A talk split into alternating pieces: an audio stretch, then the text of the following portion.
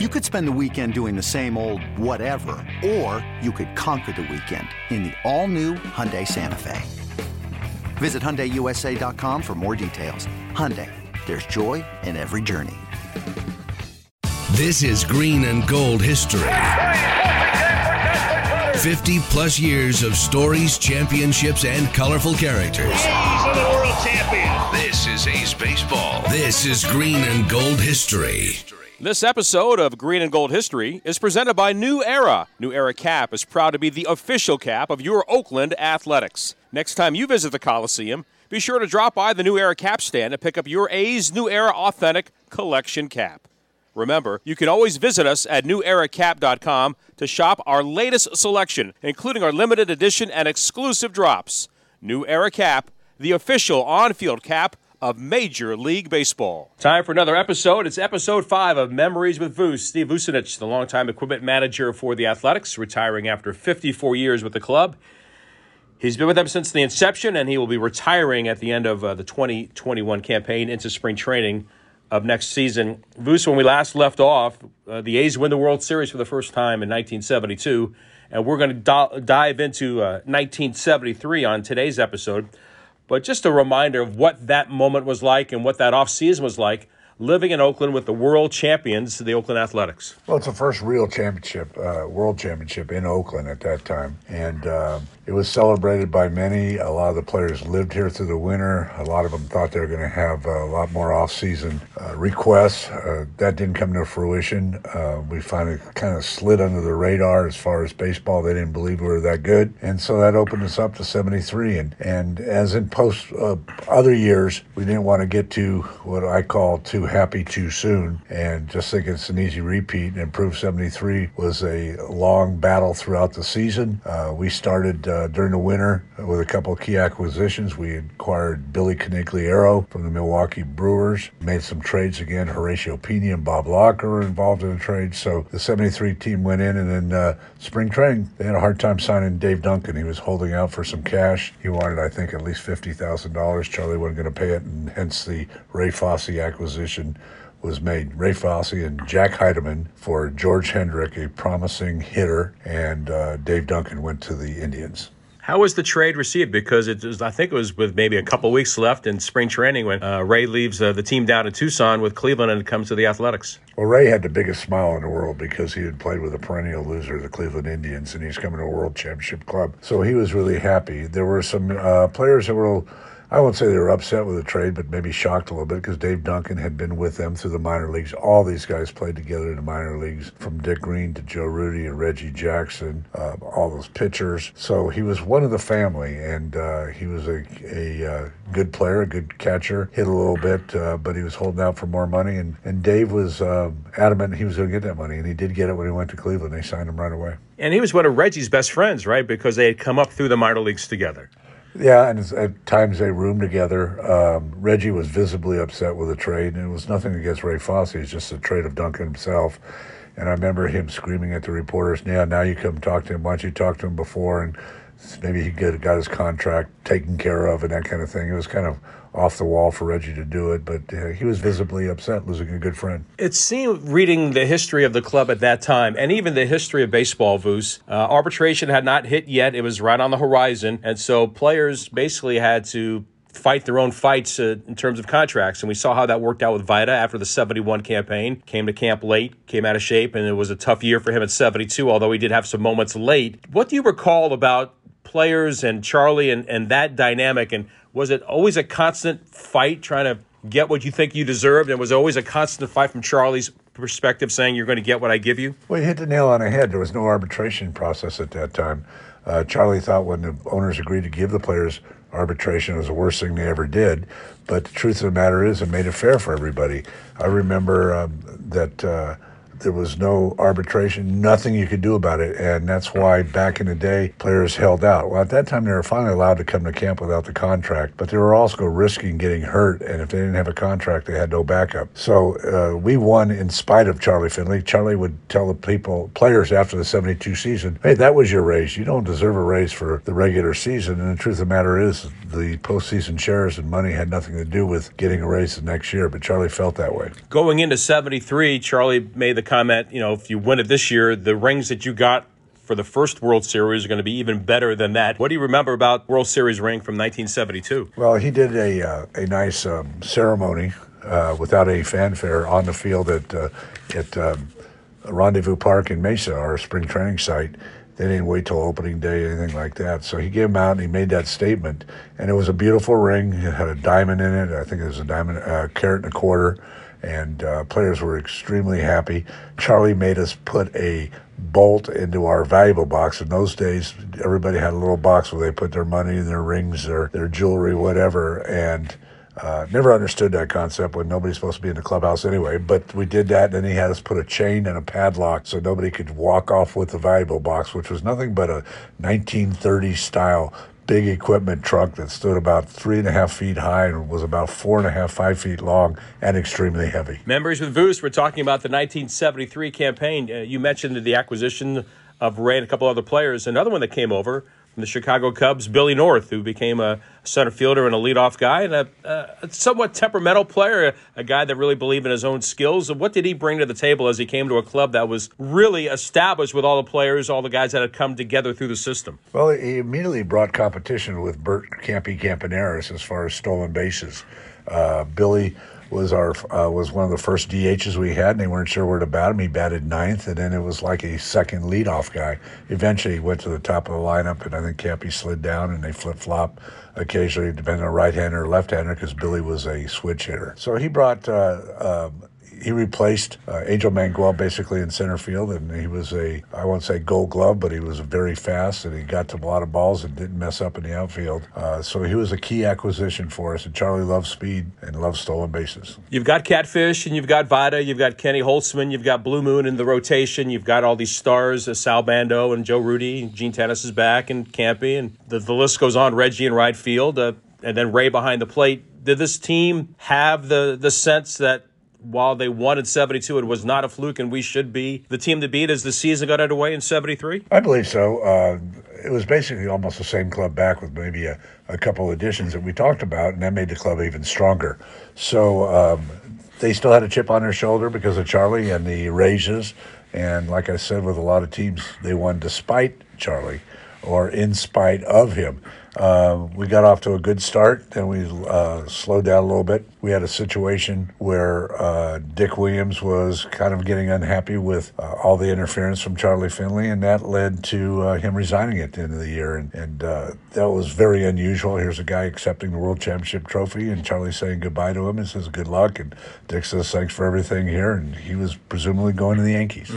To that point, leading up to that and that decision by Dick, the things you read about the, the team, and certainly all those great seasons of 72, 73, and 74, what they did between the lines was different from some of the competition they had outside of baseball, just in terms of trying to get along in the clubhouse and, and trying to not really choke each other, so to speak. What do you recall about that in 73? Were there any uh, incidents that, that come to mind about things that, that, that came up in 73 is just another year of conversation back and forth, another year of the arguing about what Charlie was doing, trying to get his finger in the pie and always being meddling with the team, trying to do what they could do so well on the field. Yeah, that's kind of what it was. I get it again, in spite of Charlie, but uh, I think that club got along as well as as any club. Uh, of course, we had incidents with other championship teams the next year, and we'll talk about those. But uh, the '73 team was pretty good. Uh, I remember uh, a couple key injuries towards the end uh, that kind of hurt us a little bit, but uh, we went on. Uh, we had an exciting playoff series with Baltimore. We split the first two games and came home won game three. Of course, it was a five game series and had a lead in game four. And Rollie gave up a home run to Andy Etchebarren, of all people. And so now we've got to go to a game five. And I remember a couple of coaches saying, Hey, I'm writing my checks for World Series tickets right now. We're going to win tomorrow. And they were coming through the clubhouse telling everybody that. It was kind of an uplifting thing. It was kind of fun. And so we win the next day and, and uh, go on the World Series, and here come the Mets. But you win with a complete game shutout from Catfish. Uh, this is a, this is a guy that you know certainly had established himself as one of the premier pitchers, and we'll as as these conversations continue, as the episodes move on, we'll find Catfish wearing pinstripes pitching against the Athletics. But at that time, he really was of the ace of the team, wasn't he? He really was. Uh, what's funny is um, somebody said after we lost Game Four and they said, "Hey, Cat, one of these days you'll get to start Game One of a World Series," because we were saving him for that. But then we had to use him for Game Five, and he he came through like a champ, five, uh, a shutout, and uh, here come the Mets. It was the second time in the three years 71 you faced the Orioles. 72, the A's faced the Tigers. It's back to Baltimore in 73, and it's Baltimore again, as we'll find out in 1974. Did you sense much of a was there a rivalry between these two teams because they came they kept on meeting at the most important time of the year? You know, it kind of developed. Uh, the uh, of course, the Orioles manhandled us in '71. They won the three straight. And Earl Weaver versus uh, Dick Williams, and two of the more talked about and uh, strict managers in baseball. So that added a little flair to it. But uh, as far as an overall rivalry, you know, kind of because of postseason. And but the thing was, the A's totally respected the Orioles, and I think the Orioles totally respected the A's. You look at the New York Mets that year; they barely get over 500, and they win in the National League, get to the World Series. Yogi's the manager. They've got Tom Seaver. They've got Jerry Koosman. They've got Jon Matlack. The A's have Catfish and, and Kenny Holtzman and Vida and Blue Moon and whatnot. What was the feeling going into that? The sense that this is really going to be a, a pitcher's paradise in this World Series of '73. Oh, absolutely. The the three starters that they had, and plus ours, um, everybody thought it'd be a pitching dominated World Series. It, it, really wasn't, uh, but uh, it was fun to play the Mets. We had the uh, Willie Mays' last appearance there in Game Two, and a probably a wrong call by the umpire Augie Donatelli. Don't tell Ray that. Yeah, I, but uh, uh, yeah, you wonder what would happen if there was replay back then. But um, it, it was off to a good series. We won the first game. We should have won the second game. It was a bad call by the umpire on uh, the second error by Mike Andrews and uh, went to uh, New York, won game three, lost four and five, and came back and had to win two, and we did. It was, it was a pretty good comeback. You grew up in the area. You saw Willie Mays in his heyday across the bay playing for the Giants. How tough was it to watch? Willie had the ball that he lost in the sun, playing right field, which is something he hardly ever did uh, for for the uh, New York Mets uh, loses the ball in the sun, and then you know the play at the plate. And certainly the best days were behind him, and he's trying to go out with one last hurrah. And what was it like watching him the, the brief times we saw him in that postseason against the A's? You know, he didn't really screw up. I think it was a sun ball in left field, and that hurt him. And then he was probably safe at home. Again, don't tell Ray. Mm. But, um, but uh, I mean, I saw him in his heyday, and what a great player he was, and the best I've ever seen. So it didn't really. It's not like he tripped over the bases. It's not like he totally misjudged a fly ball or he threw the wrong base. So the skills were still there, but he was trying to go out as a world champion, something that he hadn't had since the early 50s.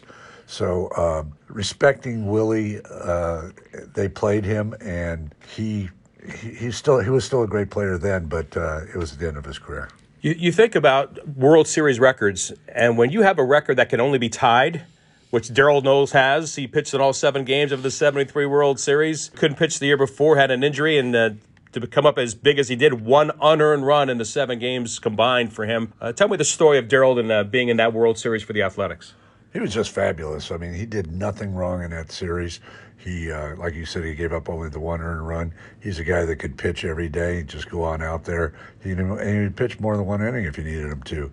He was uh, very effective, obviously, against uh, the Mets, all hitters, lefties and righties. And it was a pleasure to see somebody get a record that could only be tied. And it, I mean, he'd set the record. Again, it could only be tied, and I think it has been. Mm-hmm. But uh, uh Darold was a good guy, uh, still is and he's probably listening today. Smile, Darold. Mm-hmm. But uh, he is uh, he pitched all seven games, which is unbelievable when you think about it. Reggie didn't play for the A's in the World Series of 72 because of the, the leg injury trying to come home against the Tigers. Felt like the 73 season was one that he really wanted to commit himself and help lead the team to the World Series. Had a pretty good World Series, didn't he? Yes, he did. I mean, he led the league in home runs, and then he comes into the World Series. Now, Bert Campaneris kind of thought that he should have been the MVP of the series. And if you look back at the stats, I think Campy hit in more games that we won versus Reggie until like game seven. But uh, Reggie had a great series. He had to, he was on the final stage. He was big stage, and and uh, he came out and he produced. And it was so sad to see him not play in 72, but a great thrill to see him thrive in 73. Yeah, Campy scored six runs in that World Series. I think Sal Bando scored five as well to that point, you know, we, we talk about a, a guy that became a even bigger star with Reggie going to the New York Yankees, but you had a collection of players that could be considered stars, but they seemed to find a way to play together. They seemed to find a way if somebody was going to get a little bit of the stage or the spotlight, that they still went about their business in the most professional way. What impressed you the most about that that 73 team, the way they went about that? You know, uh, again, a lot of guys that grew up together, they played through the minor leaguers, minor leagues with the A's. uh, friends, family. They're like brothers. They, we talked about they used to fight. Well, two brothers would get together and play together 10 minutes later. They were a, a good group together. I think Dick Williams did a good job of keeping them all together. Uh, they fed off each other. Uh, one guy would get three hits one day and then get shut out the next, and somebody else would pick him up. Uh, the big thing is they were so good fun- fundamentally. They didn't make mistakes, and uh, when you have that kind of team that makes no mistakes, gives no games away, they're going to usually win, and they're a proud bunch to win again in '73. You know, the storyline still continues to be Charlie Finley gets involved, and it, it really reared its ugly head in the World Series with Mike Andrews. Here's a guy that, you know, had a chance to, to be a part of a World Series team, and yet while he's a part of it, he's talked about it in much different terms than any other player charged with a couple of errors, I think, in game two that suddenly things really unravel. Explain the Mike Andrews, Charlie Finley, brouhaha, and really how that affected the ball club and maybe galvanized the team as they got ready to, to continue that World Series. Well, Mike had come to us in July or August, and he was uh, a favorite of Dick Williams in Boston in 67 and was friends with our first base coach, Jerry Adair. So he comes over. We need another infielder. He joins the club. Well, now he makes the error in game two. And the second error should not have been an error. It was a bad call by the umpire, but we didn't contest it. So we now we lose game two in extra innings. Charlie Finley decides, hey, he wants to replace him with a younger player, Manny Trillo. So he has the doctor sign thing, and, and Mike has to sign it too, saying he's really hurt. Well, he never had a physical when he came over, and somehow that slipped through the books. And so there had cause to say he was hurt. They didn't know about it. So he signs the thing. The team flies off to New York without Mike Andrews. And Mike stayed back and he said he might go see family in LA. Nobody knew. So the next day, from New York, they said, get a hold of Andrews. We got to bring him into New York. So we were looking all over. Uh, we were calling anybody with Andrews' last name in the LA phone books. They were calling his agent. You know, maybe didn't even have an agent, but calling his friends and finally located him and got him back. The players were upset for a couple of reasons. In game three, all their player tickets were up. The wives and family were up in the top deck, and all of Charlie's friends were behind the dugout. So they complained about that, as they should. The workout day in New York, they put a number 17 on their sleeves made out of white tape and in uh, memory of Mike Andrews. So they finally located Mike. The commissioner didn't allow Manny Trillo to be activated poor Manny. And uh, they brought Andrews in, and he pinch hit, I think, in, one, in game three or four, and that was only other appearance in the World Series. But it really demonstrated Charlie Finley versus the players, and Charlie was going to win out on that, as he gave terrible rings the next year. He didn't live up to his promise, and he said the players didn't deserve it. Did you have any conversation with Mike over the years since those times with the Athletics? I did. He did some TV work for the Red Sox, so he would travel in. I was in a visiting clubhouse, and we'd talk talked about that. Mike and I actually were friends, and mainly because of Jerry Adair, our first base coach. The three of us would go out uh, here in Oakland in '73. So uh, yeah, Mike Mike was still hurt by that. I think it still bothered him, but uh, he got the last laugh because Charlie couldn't keep him out, and the commissioner brought him back. And the final chapter, which you touched on earlier about 73, is that the manager who wins back to back World Series is out the door. Dick Williams was fed up with Charlie and he, he, wanted to move on to something else, although he was still under contract to the Athletics. So, how did all that play out for Dick Williams? I knew something was going on. There was a phone call uh, during our last regular season game. I can tell the story now because Dick has passed and some other key people have passed. And it was from New York. They were expecting Ralph Houk to resign. And that was Steinbrenner's first year of ownership, and he couldn't take George. So he did resign. And we had to run down and tell Dick Williams that Ralph Houk resigned, and that's all we had to say. And so I think this was all orchestrated by a guy named Big Julie in New York, was a record producer and had contacts with the Yankees and with Dick Williams people, also including Nor- Irv Noren, our third base coach at the time. So I think it was well orchestrated in advance that he was going to try to go to New York, get out of his contract with Charlie because he didn't like the interference. It's probably the best thing he, that happened was he didn't go to New York because it would have been a lot more interference with George Steinbrenner. And then the A's win the World Series. You talked about the excitement and the euphoria of winning 1972. What were the feelings at the end of 73 here in the in the Bay Area for the Athletics? There's no doubt if the club stayed together that we could win it again. I mean, they were that good, they were that young, nobody was over the hill. So uh, we had a winner where Uh, a couple more acquisitions were made and went into 74. And, and, as we'll talk in the future, 74 team I think might have been the best team we ever had in Oakland. Uh, just for the reason uh, that everybody was pretty healthy until Ray tried to bust up a fight with Billy North and Reggie Jackson. Still played out, though. That's a great tease, Voos. Thank you for the visit for episode five. Thanks. Enjoy it. Steve Vucinich, Memories with Voos, episode five, the 1973 season. We'll continue this all season long here on A's Cast. This has been a presentation of the Oakland Athletics.